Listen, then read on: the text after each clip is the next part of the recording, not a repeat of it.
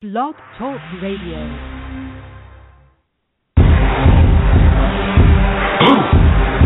Yeah, yeah. You already know what time it is. It is. It's that official time. Where we take this worldwide. Let's go.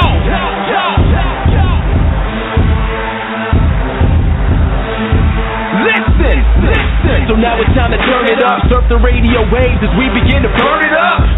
We all up in your area like landscape. Definitely bringing you the power slam and pancakes. It's a mandate that you tune in. It's time to move out so we can move in and recognize that this is no illusion. I'm here to clear the air so that there is no confusion. It all started off in the book of Genesis when Jacob was wrestling with who he thought was his nemesis. And when the man saw he couldn't overpower him, he touched his hip, but he really could have devoured him. And from that point, then we hear a name change, rearrange the game, so now we gotta change lanes. Uh, so I'm here to let you know it's time to listen to the Pancake and Power Slam show. Let's go! Turn it up, turn it up. It's the Pancake and Power Slam. Turn it up, turn it up. It's the Pancake and Power Slam. Turn it up, turn it up. It's the Pancake and Power Slam show. Uh. Turn it up, turn it up. It's the Pancake and Power Slam. Turn it up, turn it up. It's the Pancake and Power Slam. Turn it up, turn it up. It's the Pancake and Power Slam show. Uh. Turn it up.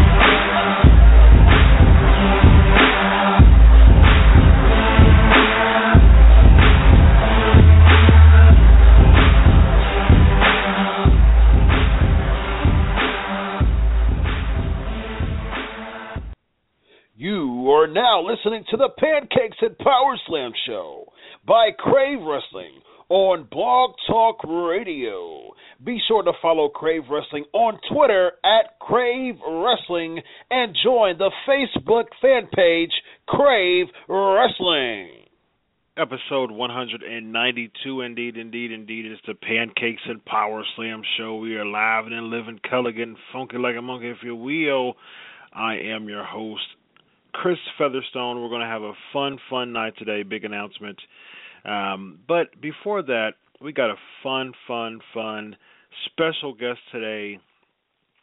I think that he would probably argue that he has the best shooting star press in the history of the business, if you will. Ladies and gentlemen, without further ado, I'd like to introduce Reborn Matt Sydal. How are you tonight, sir? I am fantastic. You know that's a great thing, but you know the the interesting thing about wrestling is is I I'm not a talker, so I wouldn't argue that my shooting star press is the best in the business. I let the evidence speak for itself. And if you've seen it live, if you've seen it in person, you know unequivocally, without a doubt, it's the best shooting star in the entire wrestling industry, past, present, future, beyond. Wow.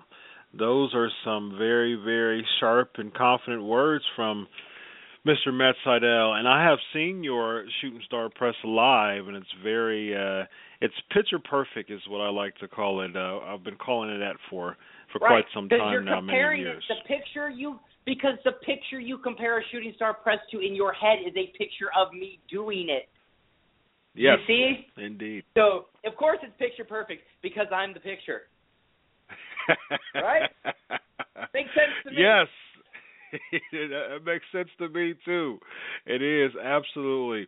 And you got to make sure that uh you film the entire motion because if not, you just uh you missed out. How in the world did you choose the shooting star press as your finisher? Was it was there someone that you saw? Was it a, a, a gymnastics background that you had? Why the shooting star press? And how did you end up how did you end up doing the the move and and, and executing so poetically Well, I think you know. I think it chose me. Um, it's my body kinetically. It just feels better making that rotation than any other rotation. Um, and I was a huge fan of Jushin Thunder Liger. And then my other inspiration was a guy named Super Crazy. And I loved how Super Crazy did his moonsault, and I liked how Liger did his shooting star press. And I sort of kind of put them together and did my own touch to it. But I mean, like any wrestler, I've been inspired by all the guys that have come before me. So that's really like they set the bar so high that I felt that if I was going to make a name for myself in this industry, I had to do something. I had to pick something and be the best in the world at it, and that's sort of Yeah. what I've pursued with this, with this, you know, intentionally high flying, intentionally, you know, going for setting the picture perfect pose for every high flying move, so that there's a bar to hold it to. I mean, for for American cruiserweights that's what I'm going for. I think there's a lot of people following in my footsteps, aka stealing all my moves and biting my look. But you know, I mean, it's inspiration. They're inspired by me, and I like to feel like I've made a difference. Yeah, absolutely. Yeah, I'm, So I'm the a, shooting I'm a press tad. was just You you said so so basically, Jushin Thunder Liger and Super Crazy. Both of those names um, are very very instrumental in the light heavyweight, uh, junior heavyweight uh, division. Uh, I would say definitely. Uh, I I for years I've watched both of them, and I used to uh, growing up as a kid. I'm a tad bit older than you are, so we're we're around the same age though. Um, and so basically, I understand. I can feel your your your mark outness when it comes to Jushin Thunder Liger because I was a Liger mark when I was a kid too. So uh Yeah. it, it was just something about the the decoration and the presentation of Liger was just captivating. That, and for me, you know, all the effort you had to put in to go to find a Liger, you know, to find Liger, it was Yeah. not easy. You know, the tape, you know, this was back in the tape trading days. If you want to find out about Japanese wrestling, you know, my first tapes that I ever traded for were for Japanese death matches. But then I Mhm. finally got that copy of the '94 J Cup, and once I got that, Yeah. that I knew that's what I wanted to be. I wanted to be one of those guys, one of those wrestlers, and I, I'm still going for it, man. I've never been in the Super J Cup. However, I did just win the J Cup Tag League, so at least I've got that going. That's one step in the right direction, and maybe this coming year, uh, I'll be able to get my chance to get in the Super J Cup. Oh, that's my Yeah. alarm that was reminding me to call you. yeah, well, congratulations. Uh, it was with Ricochet, right? Yeah, wonderful tag Yeah. team partner Ricochet. He's the man. Yeah. Now, have you competed against Crazy or Liger before? So as far as Super Crazy goes, I've um I've never wrestled him, or I don't think I've even been in the ring with him. Maybe, uh, no. However, with Liger, I wrestled on the same team as him way back in like 2006 when I was wrestling for Dragon Gate in Japan, and that was when that was the first time I got to actually talk to him about the Shooting Star and everything. And I'll tell you what, he is one of those legends that you meet, and whatever your expectation of him was, he will exceed it, and I will promise you that. He, that is the kind of guy Jushin Thunder Liger is. He is. He seriously, he's incredible, and he's a legend in Japan. And um, even more recently, I got to tag with him uh, in New Japan on one of my more recent tours, and I actually wrestled against him as well in a tag match. So uh, it's, it's very cool how I'm able to get to work. I've gotten to. I mean, one of the greatest things about one of the main reasons I got into wrestling was to earn the respect of the guys that came before me and being able to get in the ring with, I mean, getting to work with all my heroes from Dean Malenko and Rey Mysterio. Uh, then you know I come to Japan and it's like, oh, there's Jushin Thunder Liger and all these guys I look up to. I got to meet Sakuraba. I mean, like for somebody who grew up as a wrestling fan, uh, I still get to meet wrestlers that make me happy and remind me why you know why I love this business. Wow. Yeah, that's incredible. That's absolutely amazing. And that you know, and that's good to hear too, because you know there's a a very popular saying, you know, never meet your heroes. Uh, you know, and, and uh because a lot of because a lot of times they they're not the hero that's in person that uh, you envision them to be, you know, and, and, be, uh, away from meeting them. But uh, it's good to hear that. It's good to hear that uh, Liger is actually uh, a very awesome and and and um, inspiring person, and, uh, and you know, in real life too. So that's that's incredible. He's been So- the best, one of the best junior heavyweights in the world for 20 years. He's an inspiration to guys like me. I oh mean, yeah, everybody said our style is passing and oh, you know, you can't wrestle like that for your whole life. Look at Liger. He's going out there and killing it still to this day. I mean, he was just on NXT. That's how good he is. Come oh, on, Oh, yeah. man. I mean, yeah, and, and you look at Rey Mysterio. He's going. I'm like, God, these they're the the junior heavyweights aren't going anywhere. Like they, like clearly, it is in demand now more than ever. People are in love with that style of wrestling. Nobody ever complains about. I, you know, I don't hear one complaint about what's going on in you know the New Japan Junior Heavyweight division. I never hear anybody whining about that because we're bringing it just like we, like they always have, man. It's pretty fun. Oh yeah, oh yeah, I hope people absolutely. are checking it out. You know, and and dude, man, I, speaking of good wrestling, I was just at the Ring of Honor tapings in Nashville the other day, and I witnessed one of the best ten man tags that's ever that I've ever seen in my entire life, and all I've done my entire life is watch wrestling. Do you understand how many ten man tags I've seen? Seen ton, I've seen thousands. Okay, and this 10 man tag was the absolute best one I've ever seen in my entire life. I could not believe it. And it's going to be um, on the Ring of Honor Christmas surprise issue, and I may have blown the surprise. I don't care because people need to see this match, and you need to see how incredible this product is. And I mean, wrestling's better than it's ever been. Um, not that you said anything about it being bad, but I just uh, am pretty impressed with the way things have been. You know, since um, I feel like I've rounded out the current state of wrestling because for a while I was an only indie guy, and then I was an only a Japan guy, and then I was only in WWE. And it's hard to, um, you know, keep current with all the different products and all the stuff going on when you're in a bubble and you're eat, sleeping, and breathing uh, the product.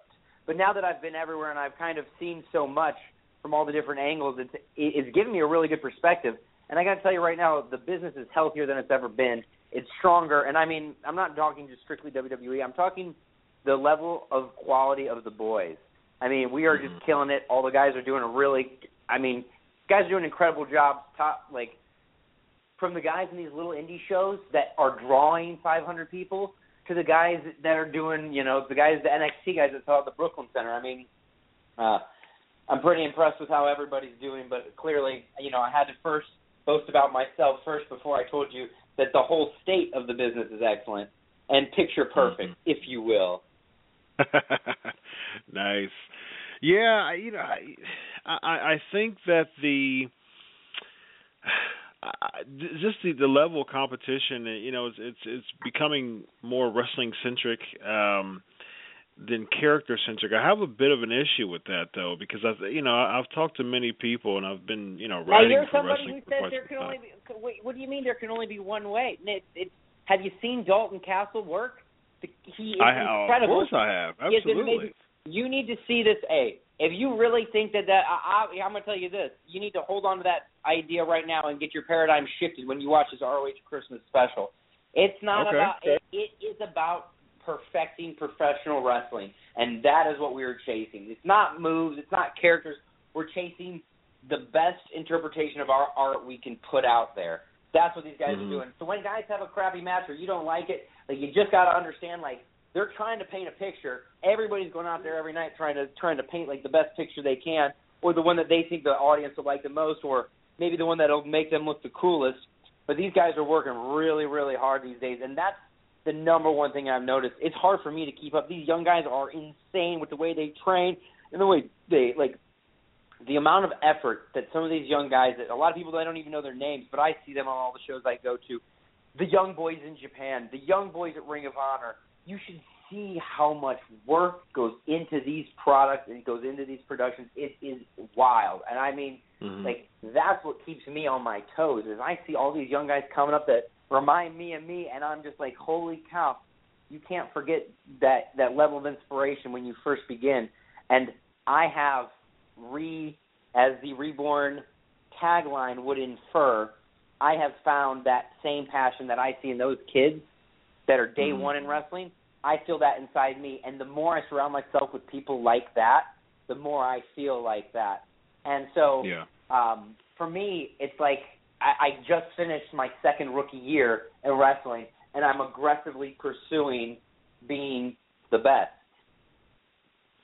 I think that that actually helps seasoned, you know, wrestlers like yourself still have that passion for the business instead of still going out there, you know, because a lot of people, I've, I've talked to many, many, many wrestlers, and I've heard from them, you know, how they interact with people, you know, that's in the locker room. There's so many people who's been doing this for 10, 15 years that it's just another city. You know what I mean? And I think you kind of you kind you kind of lose the essence of pro wrestling when you're when you're thinking it's just another city.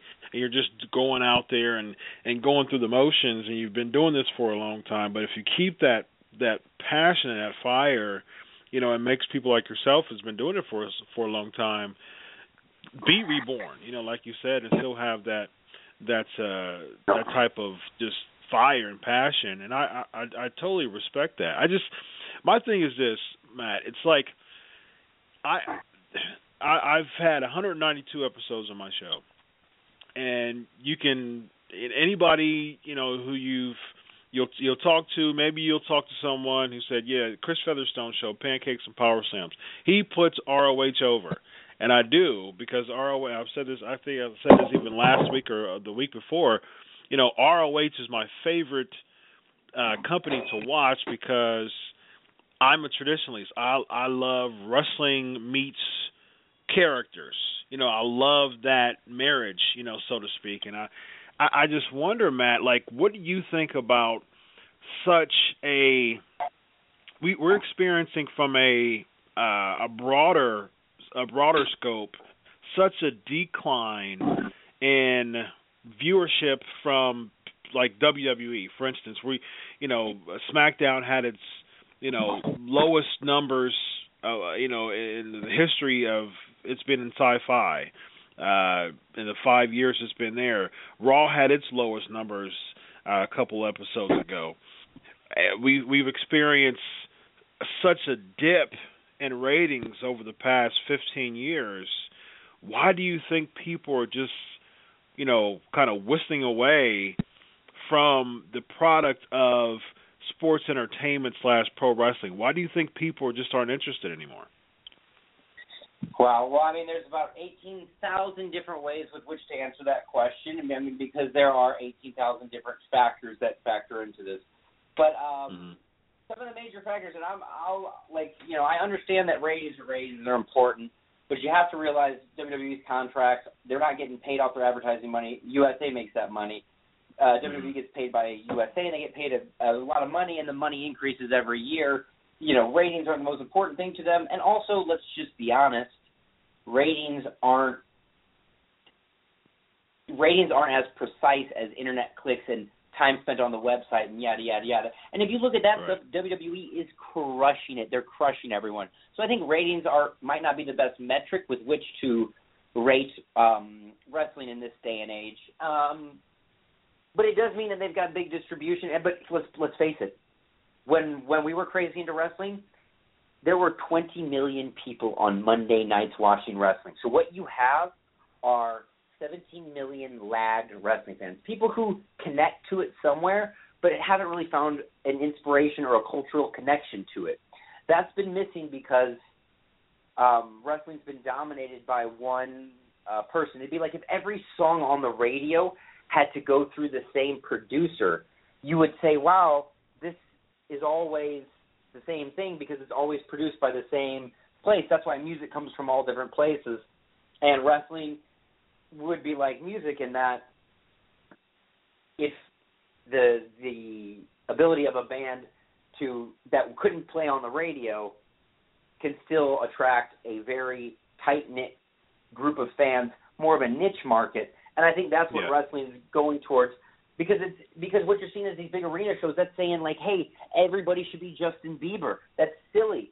Uh, what there should be is more middle ground. There should be there's room for five or six of these federations because people love yes. wrestling. People like you and I connect to it from a nostalgia view, from a, a respecting the athleticism and enjoying the characters in the story and the live action production that is pro wrestling as a for something to do on a Friday night. I I cannot think of anything greater to do than go to a wrestling show because it's fun, it's interactive, it's a very special form of entertainment, and I think a lot of people miss that kind of the the the go to a show and have fun ex um, idea, and that it's it's not about what the moves happened or or who did what. It's more about like the feeling and how how you felt when it was going on. Were you laughing with your friends? Did you have a good time? That's what makes wrestling good. It's not the wrestling itself; it's the experience the people have. And I think yes.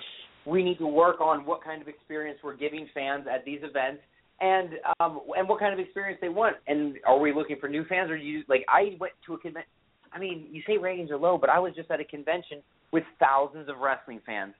and and hundreds of wrestlers, um, from you know Ricky the Dragon Steamboat all the way down to people like me. I mean, all there was a ton of people there, and people love the vintage nostalgia wrestling, but they also are enjoying today's product and today's stars. I mean, it's it's all happening, um, but I don't think it's happening on a national scale.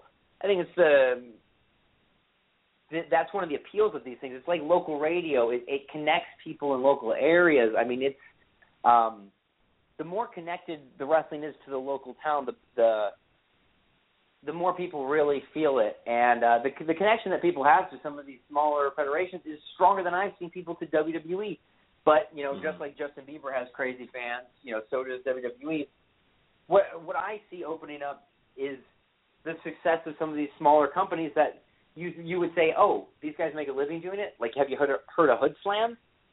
They don't run that many mm-hmm. shows per year, but they're a self-sustaining company. Ring of Honor's been killing it for like ten, uh, fifteen years, for basically since I started wrestling. Uh, they they've been killing. They've been running. I mean, everybody's holding in. New Japan's incredible, and New Japan's drawing in new fans every day. Uh, the the the state of the business is okay. It's just um, becoming specialized and people are mm-hmm. having to find what they like, and that's why now to compete with WWE, you don't. The economies of scale have been reduced such that a company like Ring of Honor can easily take swings at the giant because the inc- the amount it would cost to enter that dance is greatly reduced because of the increase in technology. I mean, mm-hmm. people. I can produce a wrestling show on my iPhone right now, and I can get a decent couple of hits um, technology has really made it so that smaller productions can come to fruition, and wrestling's really amazing when it's done intimately, and it feels like in in St. Louis, Missouri, we had wrestling at the Chase. This is wrestling in a very nice ballroom with people in formal wear, and it's an intimate setting. And I think there's, you know, the same way Lucha Underground has their uh, arena or whatever it is. That people they're giving it a feel.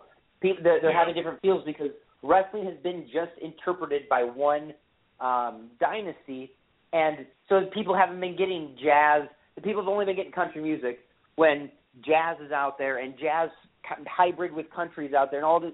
There's so much to the spectrum of wrestling. There's not one way to do it. There's no right way or wrong way. Um, so by people only having WWE to look at, they felt like there has established a right way and a wrong way to do professional wrestling. Yeah.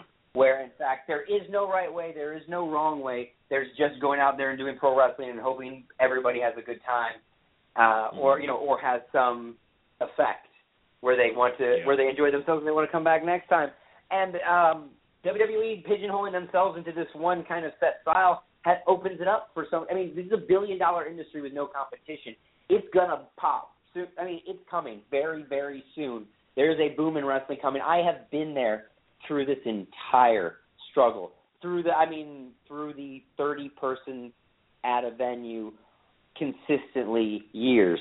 Wrestling was down and it's turning back up, man. I wrestle in Europe, I wrestle in Japan, I wrestle all over the world, and I can feel that buzz coming, man. I can feel like people like you doing this.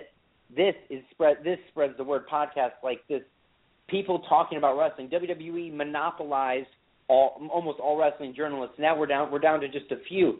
The more people who start saying, "Hey, wrestling's cool again. Let's talk about it. Let's watch it. Let's enjoy it," and the more people who put on a product that people can enjoy, you know, the the better this business is going to be. But it takes wrestling live is a symbiotic relationship. Same way on TV. You know, we need fan support, and we can't do it without the people like you doing shows like this because just like in wrestling, when you start clapping for the good guy and he starts firing up, that's what this show is. This is the beginning of the slow clap.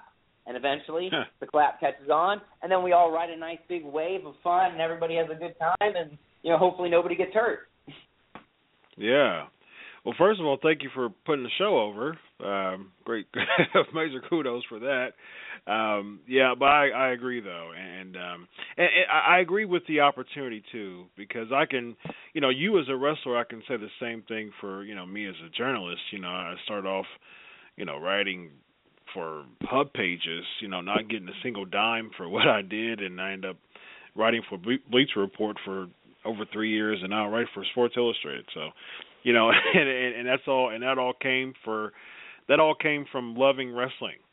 Period. That just came from having a a just a passion for for pro wrestling to the point where, you know, I wanted to just tell the world about it and end up, you know, hustling and grinding my way up to uh, amazing, uh, amazing opportunities, and that came from people just loving wrestling, and I, and I, I agree with you as far as the the, the niche market too.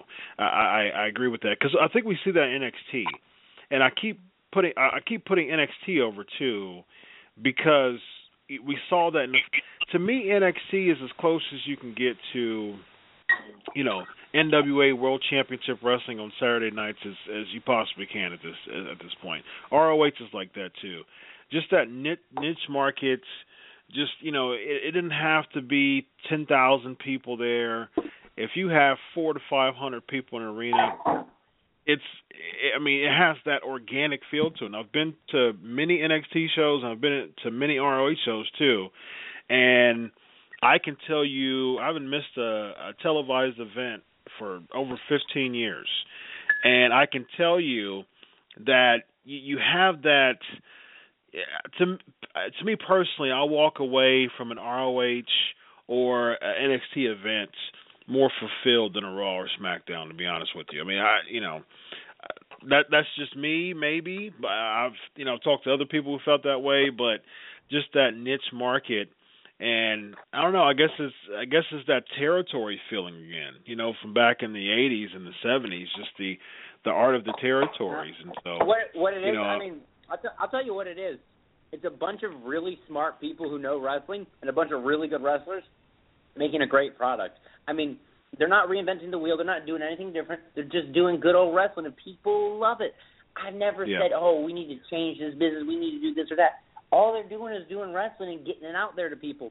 This is a, these are the guys I've been hanging out with for the last 15, 16 years, and this is what we've been doing. It's just now getting exposure. It's just now being shown to the masses. It's just coming out, and so with the burst of us onto the scene, we're taking everybody with us. We're taking all these people who have supported us for the last 15 years, and we're giving them a show that they're going to love. Like those people, I mean, Ring of Honor does the best they can with with their show, and they put out a great product, and it's available on Thursdays for free on their websites, like rohwrestling.com slash TV slash current or slash current slash TV, something like that.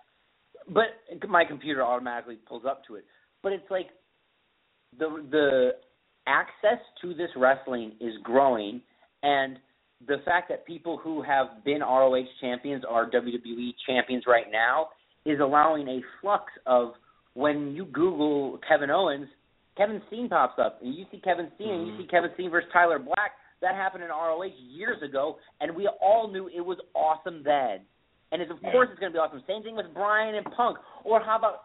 I mean, my God. I mean, there's so there's so many good matches that I've seen, and where guys just are doing just incredible art, making like doing things that I can't believe. And I've, you know, like I said, I've seen everything.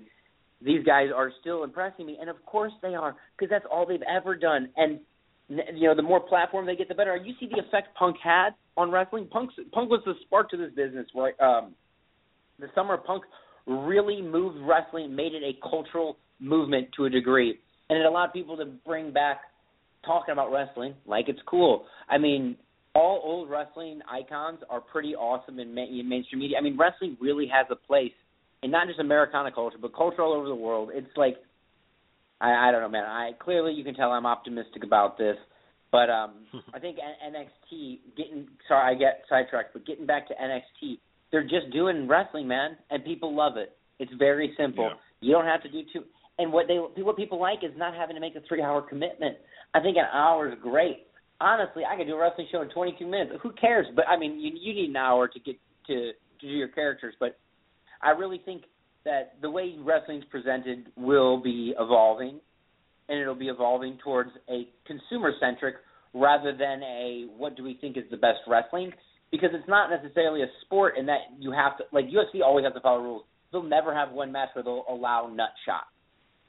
But when this Yeah. is wrestling, man, that's our advantage. We can do whatever we want. So we don't like. I know you like traditional stuff, But I love non-traditional stuff that I see online. People making mashup videos. Um, that uh, Max Landis's wrestling isn't wrestling. I like it when people take it and play with it and spin it around and you turn it into Play-Doh and create something else with it. Hood Slam, for example, I mentioned that earlier. Like, I, I just love people getting creative with wrestling because that's just what we. That's what all the kids were doing back in the day in our backyard, just like making up all sorts of wrestling. Uh, just you know, play, playing with what is professional wrestling and interpreting it in our own different ways. And oh man, my battery's dying because I'm long-winded. um, well, yeah, I don't want uh, our, our interview to be cut short with that. Do you have some time to talk uh, WWE still, right quick? I, I still have ten percent left. Oh, okay. All right. Well, real quick, uh, before we get to WWE, I, I thought about your time in Wrestling Society X. It was kind of like that. Well, kind of like what you were saying. What was your What was your highs and lows about Wrestling Society X? Why didn't it work? I, w- I mean, I watched every single episode of Wrestling Society X, and for and I liked it. It was different. It was an hour show. It was different. Um, but wh- how come? Wh- why do you think it worked? I mean, it was fine. It worked. It worked fine. I, I don't know what was that. I didn't think there was anything wrong with it. It was just at a time where media distribution was weird, and you know, it's all. It's all. I mean, I didn't consider it a failed project. They did a pretty good job with the first season, and there's just no second season. Um, but let's be honest, the second season was the first season of Lucha Underground in some way, shapes, or form. A lot of the ideas from WSX did never died. They they stayed alive. Mm. Guys work those the guys behind Lucha Underground have been working probably since WSX to get another project off the ground. It's not easy. This is a big production that they have out there in Los Angeles. It's huge. It's en- the scope and scale of what they're doing out there is really landmark. And I, it's interesting that it doesn't get a ton of play because it hasn't taken jumped culturally. But what they're creating, they're doing, they're really modernizing wrestling, and they they do great. They do great work, and they're trying really hard to bring uh, lucha libre to more people. They're spreading the gospel of lucha libre. I love it. Um, and they're they're really they're really putting a lot of work into it, and a lot of those ideas were inspired by WSX. I mean, look at who was on the first episode of WSX, me versus Jack Evans. And what do you have now? I mean, you got Jack Evans out there with Angelico being like the same guys. Just Jack's more. I mean, obviously Jack's done nothing but get better since that first episode of WSX. So if you enjoyed that, my God, oh my God, I saw Jack Evans at PWG versus Chris Hero. Uh, it was it was incredible. Jack Evans might be one of the best all round professional wrestlers I've ever seen. I mean, he is he was incredible that night, and so is Hero. I mean, there's wrestling out there. If you like, I just like to share what I enjoy with other people. So I'm sharing my point of view. And my point of view is that there's if you like wrestling, you kind of have a special spot in your heart for it. If it's in your blood, like it is in all of us, because no one's a half-ass wrestling fan, you can find wrestling you like. And if you if if that's your thing to just be unhappy with things, like I would never in my life punish myself by d- doing things I don't I don't enjoy. Um, that's that that that that's something that'll really put you in a bad state of mind. So anybody who's torturing themselves by watching a product they don't enjoy is just silly. They could easily with a Google search or just by you just go on Twitter and just when when people show they're like, oh hey, look this match and it's on YouTube. Like you don't have to spend a long time being a wrestling fan. You can spend 20 minutes a day. You don't have to spend three hours on Monday and then like you can just do whatever you want. That's that's the freedom of this connectivity of the internet is that you can you can watch whatever you want. So like if you Yeah. want to see every if you love Kevin Owens, you want to see every single one of his matches, you can access like 200 hours of matches, I'm sure. Yeah. Or you could just watch his new stuff because his new stuff is his best stuff because all these guys are working making our new stuff our best stuff. But so if you if you are a fan of like the the new kind of generation of wrestlers coming up, the Seth Rollins and all those guys, if, if the Dean Ambrose, if you're a fan of those guys, you're a fan of all the wrestling that's happening right now, and you're just not watching it. But you're a fan of it, you just don't know about. I mean, you know, that's that's the interesting part. It's a you know, it's it's not the boys aren't doing their aren't not doing their job. We're we're taking care of business, man, and the guys are working really hard. Um, and and that's why it hurts me whenever people are trashing the product or you know, I mean, sure ratings are low, but um, it's pretty awesome that people. I, how often do you even watch television? Let's be honest. And you still tune into Raw. People hardly even yes. turn on their television uh, unless it's to Netflix or they turn on the TV to turn on the Xbox or they turn it on to watch a DVD. But how often do you turn it on to watch something on cable? I basically only watch wrestling and UFC on cable, and I've got the UFC Fight Pass and I have the WWE app. So slowly we're all evolving away from television, and it's there's going to be new ways to connect. the The product distribution is going to be different. It's a it's an evolving and changing world, but I mean, wrestling is on the forefront of it. And I I don't see it going anywhere. I, I I see it on the way up, not on the way out. Hmm. Can definitely respect that for sure. All right, real quick, uh, uh, WWE time time there. I, I was just I just thought about wow you be, you debuted in ECW was it 07? Yeah, either 07 or 08, maybe maybe early 2008. I'm not wow. good with dates. So long ago. That was a long time ago, just right? in hindsight, so long ago. Wow, Yeah. it's crazy. Yeah, I was just I mean, I show people pictures of me in WWE and and it's like they don't even believe it's me. They're like, "What? Come on." I'm like, "Yeah, that's definitely me just a long time ago."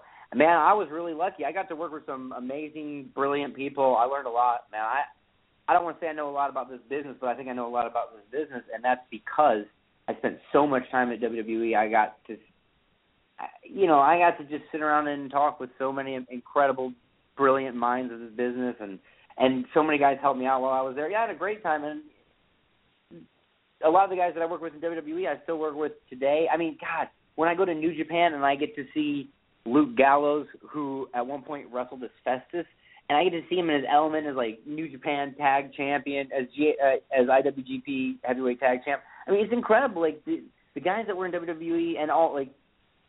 It's some of the greatest people. I know there's just not that many. You know, there's only so many jobs. You can only fit so many people on TV at a time. Um, Right. But it's so it's nice to see like uh you know all, all the guys that I met during my time there and the people who passed through. You know, I you still see them, and you might not see them for six or seven years. Eight years later, you pick up just where you left off, as if you were in the locker room with them, you know, the week before. But it's been six years, and that's it's an incredible thing about the business. I, and that was what what was really neat was how many awesome people WWE employs, not just not just the wrestlers, but man, I mean, you want to talk about the best people in the in the business of sound. You're talking about them. You want to talk about best people in video editing. It's them. The people who do live TV, them. I mean, like they get the best people for every aspect of what they do. So Mhm. I'll be honest. What it, what that did was set my standards really high for production, for humans. I mean, it just made me realize that there's incredible people out there with incredible skills and work ethics that if you sleep on it, they're going to pass you right by. And WWE is just filled with with people like that. Who was the easiest person and the hardest person you worked with uh, to work with in the? WWE? I would say the easiest was uh I, I mean the person I enjoyed working with the most was Chavo Guerrero. Uh he showed he he really got me off the ground in WWE, got me got me going showed literally showed me the ropes in the ring as we went. And he's just such a skilled grappler and he comes from that lineage that's just truly amazing and and getting kind of just firsthand experience of that knowledge is what made me who one of the, into the one of the wrestlers that I am today, and just it it brought me into uh, that comfort level in the ring and put me at ease. I, I mean, I'll never forget one of my first matches. I think I was wrestling. Um, I don't know. I can't remember. It was some house show, but it was early on before I had my program with Chavo. And Scott, referee Scott Armstrong was like, "Hey kid, breathe, breathe," because I was so tense and nervous. I wasn't even breathing during these matches. I mean, I was just a rug. I mean, I was I was just young and and just going for it without any real, you know, I had no mentors. I mean, you know, I got into the WWE because I kept always trying to find a better place to wrestle and find people with more knowledge of wrestling to absorb and to, to work with. And um, since leaving WWE, I've found, as you, I expected, tons of people with tons of wrestling knowledge from all over the globe. And like I said, I just keep collecting all this stuff. I, you know, like I said, WWE was has so many great people. It set my standards really high, and I think I think wrestling deserves high standards, um, Yeah. and and they did that in a lot of in a lot of you know production aspects, and just really trying to give the fans the best show they could. hmm All right, there was it was a two part question. You you tell me one. You tell me one. What was part. part two? Oh, so The hardest. That was the easiest. So easiest is Chav, and then uh the hardest guy to work with. You know, one of the easiest guys to work with was also Mark Henry. He was fantastic to work with. Hardest guy to work with. I, I never. You got to understand, I'm really good at this. You do you know what I'm saying? Like I'm a Mm. professional. So I don't think there was anybody that was particularly hard to work with. I wonder if anybody proposed any dumb. I'm trying to think if anybody had any bad ideas. I- Man, nobody was really that difficult to work with. Anytime sorry, don't have you discussed, any anytime you discussed uh, a match or something like that, and kind of bumped heads with someone. Yeah, of course, tons of times. Hmm. But I mean, you know, I hardly even remember. I bump. I get so crazy after after half my matches. I have to apologize to.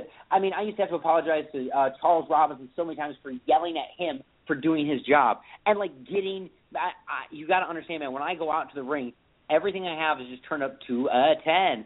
So when somebody's doing something I don't like, I just go. You just flip out. It's like you're driving 100 miles an hour and somebody cuts you off. You just mm-hmm. freak out. But this is just what wrestlers do. What do you think? I mean, like we just sit around and hold hands backstage. I mean, we always bump heads because we're always chasing a vision or a dream of something that we have in our heads that we're trying. Like it's like if you thought of a picture in your head and you tried to draw it down, but you but the drawing just wasn't working out, and you just get frustrated. You crumble the paper, you throw it away. We got to do that sometimes, and it gets frustrating. And the clock's ticking, and you have you had eight minutes, and now you have six, and you're live, and four, and oh wait, we're gonna add in on two more minutes. Well, what are you gonna do? I mean, the nobody. I mean, like the what's being revealed as WWE does more behind the scenes stuff is that the true drama and the true action is the reality of wrestling, and that's the mm-hmm. drama I experienced and I've lived my whole life, and that's what's like, and that's I mean that's real excitement. I mean the what the what the guys do before before Raw happens. I mean sometimes people didn't even know you you know uh, the a final copy of Raw might not come out to the very end of the day, and you're going live, and especially if you're someone like me who's on, always on early, you know, there, there, things change. I mean, I've had matches cut. I've had ti one of the best matches I ever had was me and John Morrison had actually two minutes added onto each segment uh, in a match on ECW, and that was like, oh, what a stroke of good luck. But it's like you have to be a professional to do that, and you have to be able to like okay, yes, we disagreed on this. Yes, we had a problem, but just move on. I mean, that's uh, you know, I've been doing it too long to to to care about that stuff. So yeah, I mean, if if wrestlers like okay, I work with Chavo a lot. If if you don't have a temper, then you just don't care enough. If you don't get upset about stuff, then you just don't care enough. And if everything's ho hum, then your performance is going to be ho hum, and nobody's going to write home about that. Hmm. Hmm. Good point. So, uh, you you you did so much. You, you became tag team champion with Kofi Kingston. Uh, Air Boom was a very very good tag team, by the way.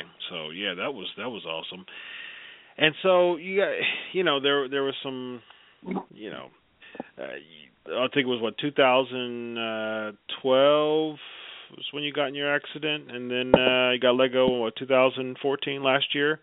Uh, what's what's the the story on that as far as how you got let go, why you got let go, and and uh, the the downtime that you had recuperating on your ankle.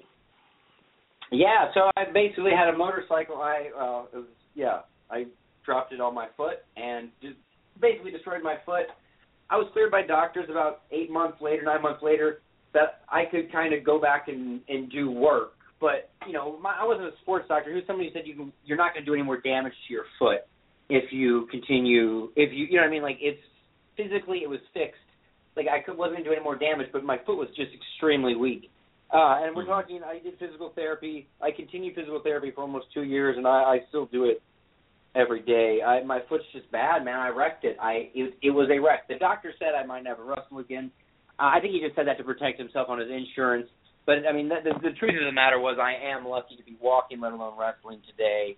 You know, it's just a stroke of bad luck and a stroke of good luck at the same time because that that time I needed that separation. That I mean, I I went on the road basic. I mean, I started traveling for wrestling shows at 15.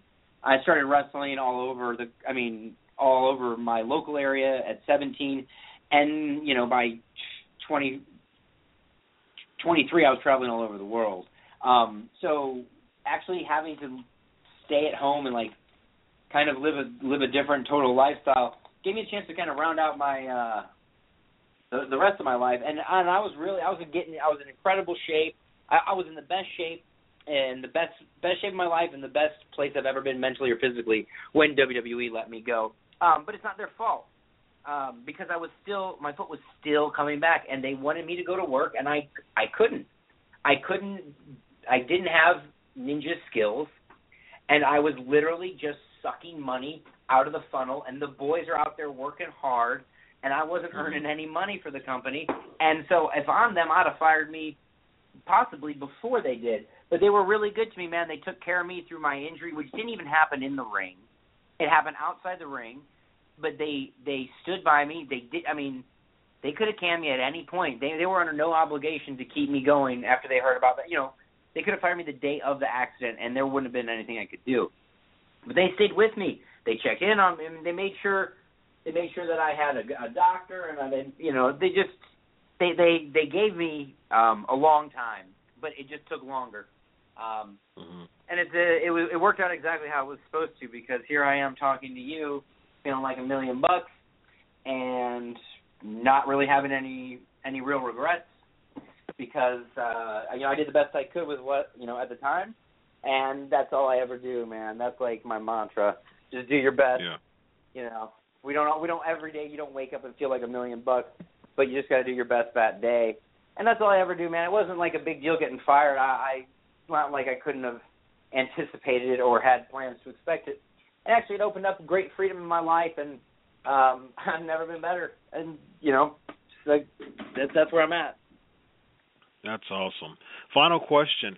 So you just what fits so amazingly in the breed and the fabric of NXT. I mean, I can see Matt Sydal or as you were before, Evan Bourne, uh, against to me a match between Evan Bourne and Apollo Crews would just totally destroy anything before and after it. That that's to me when I, I when I envision an NXT match, I I, I envision Evan Bourne or, or Matt Sydal. You'll probably be, you'll probably be Evan Bourne again if you went back to NXT. Evan Bourne versus Apollo Crews. That to me that just epitomizes what pro wrestling is. And so there's so many matches to me that if you went to NXT would just work. Of course, you and Finn Balor, you know, I said you and Crews would be an amazing match. Is there any chance that we'll see you back in the WWE, specifically working in NXT?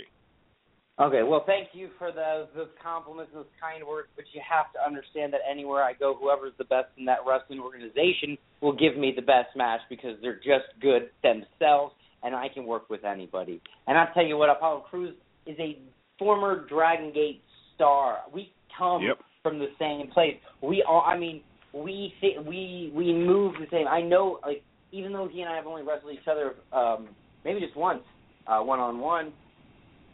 I, I the the the amount of the first time I met Sami Zayn was in 2005. We met, we shook hands, and later that night we wrestled. It was one of the best matches of my life. The first time we met. Think about how long it's been. Of course, I could knock it out of the park with all those guys. It's an incredible roster. Like I said, wrestling's really good. Am I going to do that? Who knows? I really enjoy working for myself. I love my freedom. I love, I love my life right now. I'm not looking for any big changes, but who knows? The, anything's possible, and um, I'm always open to anything that comes my way. I don't resist the flow of the universe. If it puts opportunities in front of me, I will seize them, and I will capitalize on them, and I will execute in an incredible fashion. Will I be there forever? No, that's the number one thing is that nothing lasts forever. Life mm-hmm. is impermanence, I believe is written somewhere. Life is impermanence, man. So I'm not set on being anywhere forever, but I'll tell you what I do have. I have a lot of goals. And one of my goals I told you before is to become the New Japan Super J Cup champion. Um, I want to be IWGP Junior Heavyweight champion. I want to be WWE United States champion. It's a lot of things. You almost had a you, right you, almost had a shot. You almost had a shot at that when you went against uh, Kenny Omega, and that was a great match too. So yeah. That that's right, and I'm I'm coming after that again and again and again and again and again. And now I have a, a match for the IWGP Junior Heavyweight Tag Team title coming up at New Japan's Wrestle Kingdom, which is basically the biggest wrestling event of the year that most people don't know about because we're talking the Tokyo Dome. The Tokyo Dome on New Year's. You have to understand the Japanese do New Year's better than anyone else. And New Year's in Japan is fight time because Pride or K1 or whoever it is always puts on a huge New Year's Eve, New Year's show. And then guess what follows it up on January 4th? New Japan Pro Wrestling knocked it out of the park with their craziest pay per view of the year. And I'll tell you what, I mean, WrestleMania is a beautiful um, show, but New I mean, but my God, these New Japan shows that I'm a part of are the best wrestling shows that I've ever been on. I, I mean, you're just glued to it, and and you might not even understand everything that's happening, but all you know is that it is absolutely breathtaking, and the the way they do it is just it's second to none. And so, I mean, I've got these things. Some people would think leaving WWE would be something that would cause a wrestler to do stutter steps and do all these things.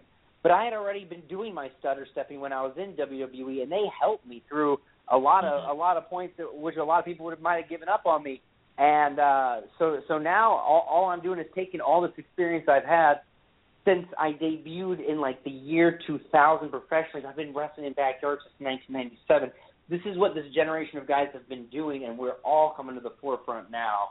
Um, I, sorry, I get a little too caught up in it while I'm pulling oh, stocks. And That's awesome, man.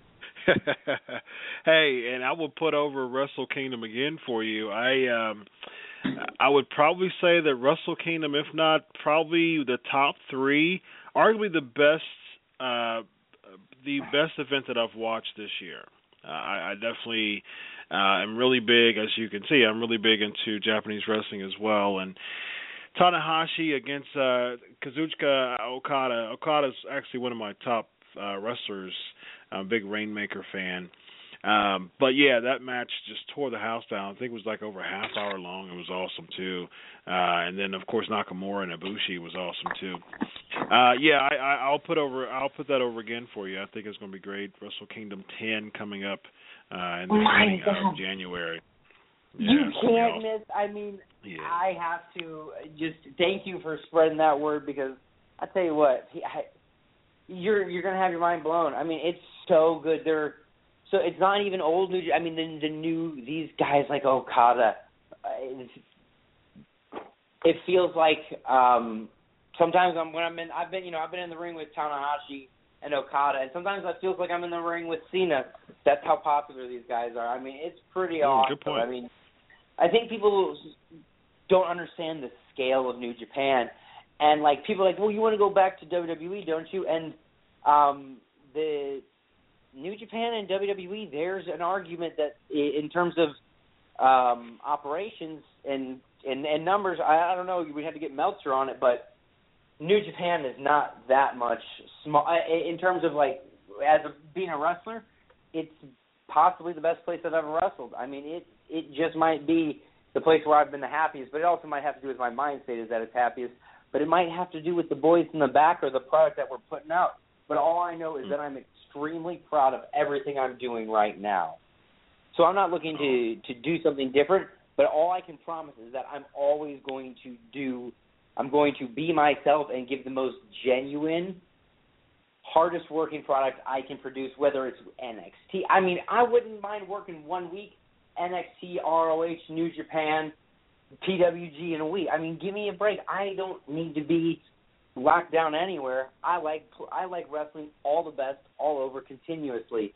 And as soon as you get locked down somewhere, you know where, you know, what if I miss a chance to wrestle Shinsuke? What if I never, what if I never get to wrestle him? I still haven't. I'm waiting on it. Well, I could never pass that up. But then, you know, then there's a chance to wrestle Rey Mysterio again in Lucha Underground. Oh my God! It's just, the guy said the business is popping, and a guy like me just all I see is a bunch of pretty girls at the you know, and I'm just trying to figure out how many dances I can get. well, you have that luxury. I'm, I'm happily married with uh, two kids, so uh that's uh I'll put that on the shelf for a while. It's a metaphor, man. It's a metaphor for wrestling. Okay, I'm I get it, man. I get it. I get it. I get it. So, uh yeah, are you are you so basically I, I I agree with you, man, and I definitely I definitely appreciate uh your input on this, and I, I like I like your mindset uh when it comes to that, and hopefully we will see a Matt Sydal versus Jushin Thunder Liger singles match. I, I I think that it's uh hopefully in the works and I know that uh New Japan works very well and have a great partnership with uh Ring of Honor. I know you have your global wars and all that. So Sydal versus Liger I, I think I think we'll see it. I think we'll see it and I think we'll be thoroughly enjoyed by it. So greatly appreciate you, man, um, and, and just fantastic time spending with you. And any final thoughts? Uh, no, man. I just if anybody's listening out there, if it, this wasn't just a one-on-one conversation, if you didn't just trick me into some kind of phone call to talk about wrestling, I wouldn't have minded. No, you're live, man. You're live. You got a you got a flood of comments uh, going on here on WAWNation.com. If, if these people if these nice people who are still listening who put up with all of this, if they want to follow me on Instagram, I'm at Matt Sydal, M A T T S Y D A L. Uh, on Twitter, I'm at Find Evan F I N D E V A N because I'm too lazy to change it, and who knows, maybe I'll need it again. Um, uh, but yeah, but uh, Instagram is the one I use a lot more. I just care about it more. It's uh, you know, it's my favorite way to connect with fans and you know pictures say a million words. And as you said to close it out to wrap it up from the beginning to the end it is picture perfect. Bam. 180 a beautiful actually a 360, 360. man. Yeah that, yeah.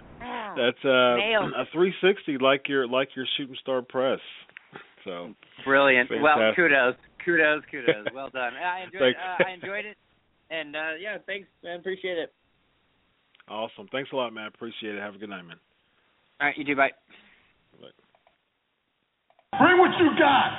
The measuring stick just changed around here, buddy. You're looking at it. Four corners, free. Armand, let's go. The whole squad is making it clear we taking this year. You know who we are, but you don't know why we here. So this is where the big boys play. These big boys play like who defies the living God? Get out the big boys' way. Outsiders with the swoop in. We live as kings. You seeing us, but our third man waits in the wings. And when the time is right, we shock him with the proper attack. I go for Dolo, but ain't solo. Cut the promo in black. Hollywood, Hendrix, Frizzle, pinning them to the max. And I'm Das With the strength of a hundred men, with one intent to see the will fulfilled of the one who sent his son to give himself. But you rap about your gas and your rags torture. White coffins when I drop a bomb. My mic's awesome, never lost faith. You in our space, you can all skate, suffer but never crippled. No bin walls in my cross face. From here to Saturn, they raving, anticipating. I was frostbit, now I am glacier, mixed with some Vader. Get to hawking with these animals, using God for my defense. In Alabama, we jamming. That's beautiful. Bobby Eaton, me and Priest. We the dangerous alliance. Nah, the Harlem Heat. Tie the do rag before we do battle. You're talking shit. You all what you speak. This too Till the genre is took back. We reppin' that wolf pack. The foundation shaking, no mistaking. Yeah, we shook that. Trust in God we trust. Pushing forward, never look back. Meekness ain't at all weakness. Some people mistook that. Stamping out this crook rap. He turning the power on, on the razor's edge. Leg drop after a power bomb. Tired of the lies, man. We bringing the truth through. Diligent and fruitful. The owners in our group too. It's good to be king. Sold out. This war is brutal. We playing them war games. Our army go move too. You through. I'm in the Raptors with a bat in my hand and stand to shatter all your plans so they don't matter. In the grand scheme, it's that easy. We tag teaming, Steiner brothers, we love it. Demand the win, establish it. This the clash of the champions. this is where the big boys play, huh? We ain't here to play. Ladies and gentlemen, reborn Matt Sydal. How about that? That was absolutely incredible. I um, was thinking about, and, I, and I've said this before in, in my uh, previous episodes here. There's certain there are certain wrestlers that I have a template, you know, that uh wanted to throw out some questions and you know, there's certain wrestlers that I know that has such a passion, it's just so awesome and conversational and just down to earth. Um that you know, just the the the the scripts is thrown out the window. I had a couple things that I wanted to to address to him, and I wanted it was more in a a linear, um, you know, bullet point uh, format, but that was awesome. That was great. He's very uh, he obviously has a lot to say, and uh, it was it was absolutely absolutely awesome. So major major kudos to Reborn Matt Sydal. Awesome interview. Derek, Hi. you're here. Yeah, of course I'm here. Where else would I be? It's Tuesday night. I'm with yourself, my peeps. Hey everybody. I mean that was absolutely an awesome, awesome interview. I mean it's I love how when he kind of started, he's in character, he's doing his thing, and they went back and picture perfect, and you know, to share that with us, and also again, like to be a down to earth person. I mean, you get to know these people on an intimate level that you know you don't get to otherwise. You see him on TV, you see him in interviews, but I mean, he shared time, took time out of his life to talk to us, and uh, you just can't ask for more a bigger success on a blog radio show than that because I mean he just absolutely delivered. And we had to hear him pancakes and power slams again. I mean it's it's a broken record. Who's going to be on the pancakes and power slams next Tuesday? Well, uh, you're going to find out. It's going to be awesome, and I mean this is the place to be. Tuesday night wrestling. Where else? Where else is there Absolutely. tonight, Chris? Absolutely. There's nowhere else. And that's a great question. You know why? Because there's good news and bad news that uh, Pancakes Power Slam Show has to announce. The 15th, uh, we had uh, Chavo Guerrero on uh, deck on schedule. There were some uh, scheduling issues, uh, and so we have to postpone Chavo Guerrero to a later date. Uh, we still got uh, Christopher Daniels for the 22nd. However, how dare the Pancakes and Power Slam show tell you not so good news without replacing it with even better news. So, ladies and gentlemen, next week, mark your calendars. This is po- probably the biggest interview in the nearly over three and a half years of the Pancakes and Power Slam show. It'll be four years uh, coming up here in a few months. Out of 192 episodes, is probably the biggest interview. I, I would, I would, I would venture to say that this is the biggest interview the Pancakes and Power Slam show has ever had. So next week, mark your calendars. Same time, same channel. Pancakes and Power Slam show will have live, ladies and gentlemen. Diamond Dallas Page, DDP, will be live on the Pancakes and Power Slam show. I am ex- incredibly excited. So much to talk about with uh, DDP, and, and it's going to be an absolutely amazing show, and it's going to be great. And that's uh, is also going to be on. I'm also going to write a piece on it on Sports Illustrated as well. Ladies and gentlemen, wow, this is this is awesome, awesomeness, amazing show. Uh, unfortunately, we got to get back to talking about Raw, and uh, in honor of uh, in honor of Matt Sydal's time in ECW, the WWE version of ECW, and what we saw yesterday, or what we saw on Raw, with kind of an ECW reunion. We'll talk a little bit uh, here in the, the the final closing minutes about uh, the old and the new version of ECW um, and uh, just how that was and just reliving those moments of ECW. Trivia, real quick. Who did The Undertaker defeat in a casket match of Survivor Series 2008? Who did The Undertaker defeat in a casket match of Survivor Series 2008? Uh, let's go through Raw. First, we get a New Day in ring promo. Introduces Sheamus. Sheamus cuts a promo, celebrates, and gets Superman punched by Roman Reigns. Dolph Ziggler versus Tyler Breeze. Uh, Ziggler wins, uh, so we uh, looks like we'll probably get a rubber match at uh, C- TLC. Miz TV with Rusev and Lana. Well, I'll come back to that one. That was that was just brutal to watch. Uh, Ryback defeating Rusev by countout. Somehow again, we'll get back to that in, in, here in a minute.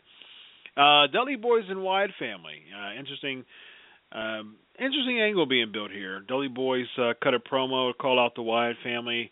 Uh, Bray Wyatt comes out with the Wyatt family, cuts a promo, and then corners the Dudleys before Tommy Dream before they announce they they have family too. Tommy Dreamer comes out with his weapons, and then they face it uh, against each other, six man. Ends up in a no contest with uh, Bubba Ray getting the uh, final, the last laugh by putting Bray Wyatt through a table. Del Rio defeating Stardust. Um, Swagger makes a save after a post match attack. Usos and Lucha Dragons, uh, number one contenders match. New Day interferes to attempt to have no number one contender, but they eventually both become number one contenders, kind of, because um, back uh, backstage they had a stipulation as where Roman Reigns was going to go against Sheamus. They had to beat him within five minutes and 15 seconds. So, very interesting stipulation there. Uh, same thing with uh, Dean Ambrose. Dean Ambrose ended up becoming the number one contender by beating uh, uh, Tyler Breeze and Dolph Ziggler on SmackDown, and his Intercontinental title hopes was up for grabs because of Roman Reigns as well. Sasha Banks defeating Brie Bella, Roman Reigns uh, defeating Sheamus by disqualification, and then, uh, well, Charlotte defeating Becky Lynch, and then League of Nations and New Day defeating Reigns, Ambrose, and the Usos in a handicap match. Now, they were trying to do something. Um, you know, there was many. There are many reports that because their numbers were so low, and uh, and Evan Bourne seems like he's an amazing guy, and we um, he's he's a cool guy. We texted back and forth um, earlier today, and so he's a cool he's a cool guy, and I would definitely um, like to just talk more about him, more to him about wrestling because he has such a positive take on wrestling, and I and I respect the heck out of that. But I, I don't. I, I challenge it. I certainly challenge it from a fan standpoint.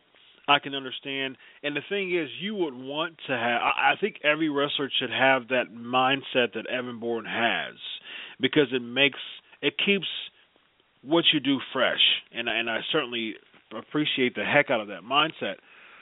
But as a fan and as a writer, it's it's it's definitely quite the opposite uh, in in many respects because we're we're tired of seeing the same thing. And the thing is, I watch PWG. I watch, uh, you know, I, I put over ROH many times. You know, I've watched Evolve. I've watched, you know, I watch NXT weekly. You know, I, I appreciate the the the niche market but you don't want to get to that though. You don't want to get back to the territories. You don't want to go backwards. The territories brought us to the sports entertainment realm and we don't want to go back to the territories. We want to keep the territory standard when it comes to the the art of storylines, the art of booking, things like that. We want to keep that standard because telling stories, building characters is what pro wrestling is really all about. And like I've said many, many times, characters over wrestlers. Period. Not one person on the Mount Rushmore. And I talked. I was actually speaking with Ryan about this earlier today, um, yesterday. There, nobody on the Mount Rushmore of professional wrestling, no matter who your Mount Rushmore is, no one is there because they were a good wrestler and they had they had five star wrestling matches all the time. They're on the Mount Rushmore because their character transcended the sport. Their character were larger than life. The character was larger than life. Hogan, of course. Flair, you know, he's on many people's Mount Rushmore. He's had awesome matches but he's Ric Flair. He's the limousine riding, jack flying, kiss stealing, kiss stealing, willing, willing, dealing son of a gun. That's who Ric Flair is. He's the character of Ric Flair, and you know, of course, The Rock. He's not a five star match guy, but he is The Rock. Austin. You know, uh, when in his WCW days, he had some great matches. He had good matches in WWE as well, but again, never he, he's not there because of his five star matches. The Undertaker. The Undertaker is the definition of kayfabe, and I've said this uh, earlier today. People always talk about kayfabe, kayfabe dying, and things like that. Hogwash. People don't want kayfabe to die in professional wrestling because it's still characters, it's still good versus evil, it's still people you can connect to and Undertaker's proof. Undertaker is the most over person in the WWE, the most well respected person in the WWE, and the Undertaker is the definition of kayfabe. He is kayfabe. Undertaker equals kayfabe. And, you know, so it's character building. It's all about the art of building characters. Yes, wrestling is amazing. I I enjoy wrestling clinics. You know, I I can go back to Chi Town 89 and watch Steamboat versus Flair over and over and over again. However, you know, those moments aren't the pivotal moments in pro wrestling history. Is when Hulk Hogan dropped the leg on Andre the Giant at WrestleMania 3. Those are pivotal moments in wrestling history. You know, that that characters are so over. So that's what pro wrestling is all about. And I totally agree. And it's like, well, I almost kind of look at Mount Rushmore as Vince McMahon, Verne Gagne, you know, people of that nature. But you're right. The character builds everything. That's what you remember. That's what you get into wrestling for. I mean, otherwise, UFC would be, oh, I'm the better fighter. I'm the better this. I'm the better that. Exactly. You don't have the character. It's not. That's what separates wrestling from that. And so, and it's almost to the point I want to get to where you breeze through Monday Night Raw, a three-hour program, in three minutes. Not even three minutes, two minutes. Just because it, it, it's not there and the characters aren't there. It's it's it's just a shame anymore that you know we have to talk about wrestling and we can't be as excited as we should be because of the fact that we have to talk about Monday Night Raw because that's the forefront. And mm-hmm crying out loud, it, it's a snooze fest. It has been for a long time, and the last two weeks have been almost painful. They just don't know what to do. It's almost like I just want to jump in there and be like, "This, let make this work. Have this work better." I mean, yep. Power Slams would make Monday Night Raw that much better. And uh I agree. Again, a character development and the characters again just aren't there. They're there, but they're like they're suppressed, and so it's it's breathing, but it's it's still it's breathing slower than it should. And again, kudos to the enthusiasm that Evan Bourne has. And but again, I'm kind of on your side as far as uh, you can make an argument that it's just the forefront of what wrestling is in America and around the world, sports entertainment, WWE. It's not. It's lacking. Yeah, you can find great wrestling anywhere, and that's a great idea to have. And I love the enthusiasm behind that when it comes down to brass tacks, what's being shoved in our face mm-hmm. sucks, and it's just, it's not it's not good. And then maybe that's a poor attitude towards it, but you know the state of wrestling right now is just my hands are in the air. Give me something to grasp and hold on to because I haven't seen in a while, and WWE don't make me go elsewhere because I can. It's there, and I will. I, think you make an absolutely great point. And the thing is, I don't think it's fair for wrestling fans to to reduce our expectations. I, don't think that you know. It, forget about blaming a change of time. Forget forget like I said, forget all those excuses. I don't want to hear it.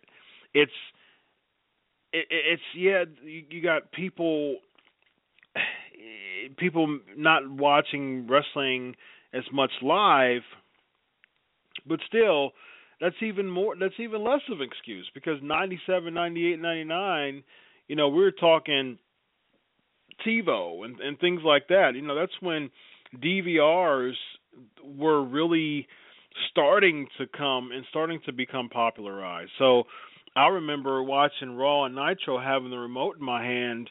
You know, I didn't we didn't DVRs didn't really exist during the advent of well they didn't exist during the advent of the Monday Night Wars. And so I had the remote in my hand literally going back and forth with Raw and and and, and Nitro every week. I had the remote in my hand, literally going, pushing the back button, just you know, every minute it seems like in, in many cases, you know, every time a, a commercial would come on on Raw, you know, for those two or three minutes, I would watch Nitro all the way in, and it helped that I remember Nitro came back on at eleven o'clock to replay, and a lot of times I would watch uh Nitro. Uh, I would watch the replay on Nitro at eleven o'clock, and around ninety nine is when you know I started to get uh, a DVR and started recording the shows, and so that helped. But the first, you know, the first three years of the Monday Night Wars, I was flipping back and forth. So, and, and the thing is, if someone's watching Monday Night Football and there's some type of big play, unfortunately, like there was, you know, to you know, unfortunately for Browns fans, like there were, like there was on Monday with that crazy Hey, block six, like that block six that they had that uh that uh Baltimore had. But that that play is going to be much more important to watch than anything on Raw. You're not you're not really going back and forth between Raw and anything else. You know, uh, because because I you know get paid to write you know wrestling, it it definitely helps me. You know, uh, it, it helps me want to watch wrestling even more. But you know, I don't have that passion is gone. Not because I'm not as much of a wrestling fan as I was 15 years ago. That is nowhere near the case.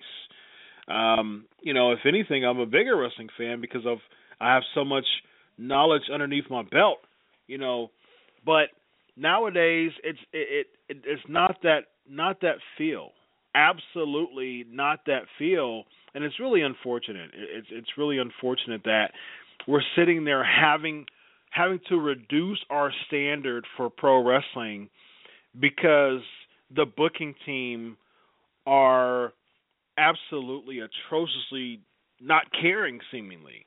And they're riding more than anything they should be riding for the fans for what we've seen with the WWE is you're riding for the the sponsors and you're riding for the shareholders and you're rest, you're you're riding for the television, you know, executives. That's gonna that's gonna bring it back to a niche market, as Evan and I were, as Matt Bourne and I were talking, uh, uh, Matt Sydal and I were talking about. And the problem with that is, is that you're you're losing your fans in doing that. And once you lose your fans, you lose your product. And so the fans are the number one, it should always be the number one goal of why anybody writes a wrestling script, period. The fans should always be the number one goal.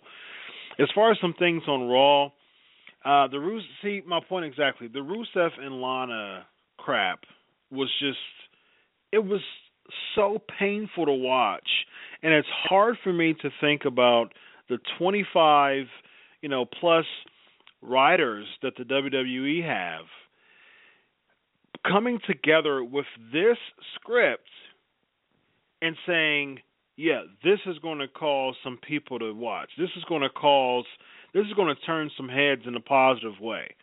This is going to cause people to want to to watch next week I I don't see how they can con- think people can connect with the Rusev and Lana Miz TV segment like it was. It was absolutely painful to watch. They destroyed Lana's character, you know, with her with with the lining with with Dolph Ziggler. TMZ destroyed it even more, you know, by announcing a by breaking kayfabe and announcing a real engagement. So they had to play, you know, damage control with that. So that was tough. The Dudley's angle, I like it. If anything, it puts over the Wyatt family. We may even see Spike Dudley come out the go home show next week to do a four on four tables match. That would be pretty fun to watch. So I like that just because of the the ECW nostalgia. But you know, people like Alberto Del Rio with his U.S. Championship. There's no one other than Jack Swagger. Like, here's the thing: someone who failed against Rusev, who you know for the for the U.S. title, has failed against everyone else the past couple years. And how am I supposed to be sold to the fact that you're building up Jack Swagger against to, to be in a program with Alberto Del Rio? How am I supposed to buy into that? I, there's no way that me as a wrestling fan is supposed to be intrigued, should be intrigued with Jack Swagger getting the nod to be in the U.S. Championship feud. Now, if he wins the match, I'm all for it. I've been a I've been a Jack Swagger apologist for quite some time now. I I, I will put Swagger over in a heartbeat, but I'm not. How am I supposed to be intrigued in a Jack Swagger feud right now? Knowing that he, you know, weeks weeks ago, you know, he was losing at main event and superstars and going back and forth wins and losses, and it, it just doesn't make any sense to me. Again, a lack of building up your stars is absolutely ridiculous. Sasha Banks versus Brie Bella. You, you have that match because of a Twitter fight. I, they're they're both heels. You're not building their character. Brie has been second fiddle for quite some time. How am I supposed to get intrigued with that? Absolutely. Charlotte, her her slow heel turn. It looks like, you know, that's that just seems like that's happening because people just aren't buying. People aren't buying her as a champion right now. It's it's just not working, unfortunately. And just this League of Nations, that seems rushed. I like the fact that they're trying to do against all odds with Roman Reigns. I'm cool with that. However, you can't just keep rushing stuff and expecting us to buy into it. It's the the booking is so lazy and so lousy that there's no one that there's really developing as a premier guy right now without us seeing that it it's it, it feels rush and it feels contrived and I just it's just a ridiculous thing. Uh, Big Show is the correct answer. Uh, who retained the WWE Championship against Shawn Michaels in Triple H's uh, Survivor Series 2009? But yeah, it just really seems contrived, uh, Derek, and I it, it's it's it's tough. It's tough to witness. Raw was is, was tough to witness, and it's almost like you and I are almost wishing John Cena would come back just to save the WWE from this crap they put themselves into it's just nothing is making sense anymore. And uh, like you said, everything's rushed. We've been saying that forever since we've been on the air. It's rushed because they don't they don't know the slow build. They don't know what else to do with these people. Everything's wham bam. You can't do that because it it you kind of leaves your your wrestling fan in a in a state of mind of you know three hours every every problem is going to be solved and it it shouldn't be that way even in a month it shouldn't be that way right. things need to build and they just can't do it. They don't know how to do it. Everybody that they relied on is gone now, so they're in they're in panic mode. So it's like they throw Raw together. They ask a bunch of I don't know monkeys what would make sense, and they're on the boardroom. They just write stupid stuff down. They let it go because that's what you've got. That's what you have on Monday Night Raw. And when you have someone like Mick Foley say he's done watching Raw, I I, don't blame him because when he was around for crying out loud, I couldn't wait for Monday Night Raw. Nobody could. That's all, everybody talked about it, and now no one's talking about it because no one's watching it. Yeah, ex- exactly right. Exactly right. Speaking of that, that's uh that's all the Raw that you're going to get. Uh, we're going to get tonight. I uh, was definitely more intrigued with uh, the Matt Sydal uh, interview than than Raw. So let's talk a little little bit about ECW. We'll be right back. It is now time for the flavor of the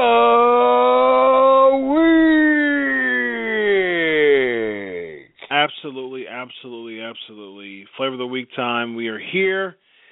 All right, so John Cena is the correct answer. Uh, the next question is the main event of Survivor Series 2011. What was the main event of Survivor Series 2011? ECW, and we're we're talking about territories and we're talking about things like that.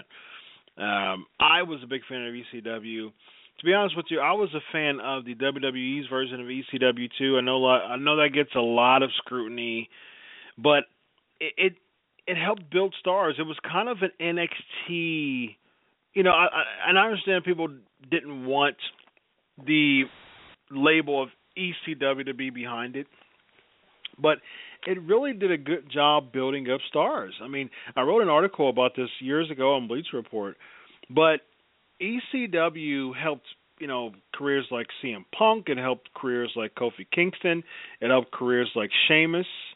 You know, it helped you know career it helped Christian's career. It helped revive careers like you know William Regal and Tommy Dreamer and Matt Hardy and um uh people like people like that of course.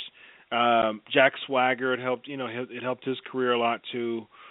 So you know, it it really did a good job reviving. It helped it revived Goldust's career too. You know, and, and it did a really good job. Uh, Mark Henry is another person. Kane, Chavo Guerrero. You know, it, it really helped revive those people's careers. And so, you know, of course, EC, the, of course, the ODCW, you know, goes in the history books as being one of the most infectious uh, promotions of all time. But to me, I think the WWE's version of ECW, it worked too. It didn't work. It didn't work from an ECW labeling standpoint, but I mean, it really was a another version of NXT with an ECW tagline on it. I, I guess that's the reason why people scrutinize it so much and criticize it so much. But I wasn't. I didn't think it was as bad as people put it out to be. Uh, you got the two versions of ECW, and the revived version wasn't bad because, like you said, a lot of people got revived from that. It had its great moments, had that NXT feel once you know NXT was up and started after the fact, and you love the old ECW because it. A lot of people, I don't. It was a torn crowd because people's like, oh, it's just shock value. But I just love the intimate setting that it had, where I mean the storylines were just out of this world, and the in ring, you know, violence, what they call it, was just absolutely spectacular, and we loved it as wrestling fans. I mean, it, it built characters. Paul Heyman just had his finger on a pulse, and I mean, it was one of those independent promotions that blew up and actually rivaled the two big WCW and WWE. Loved it, loved it, loved it. And you've got characters that are still around today that were in there, and it.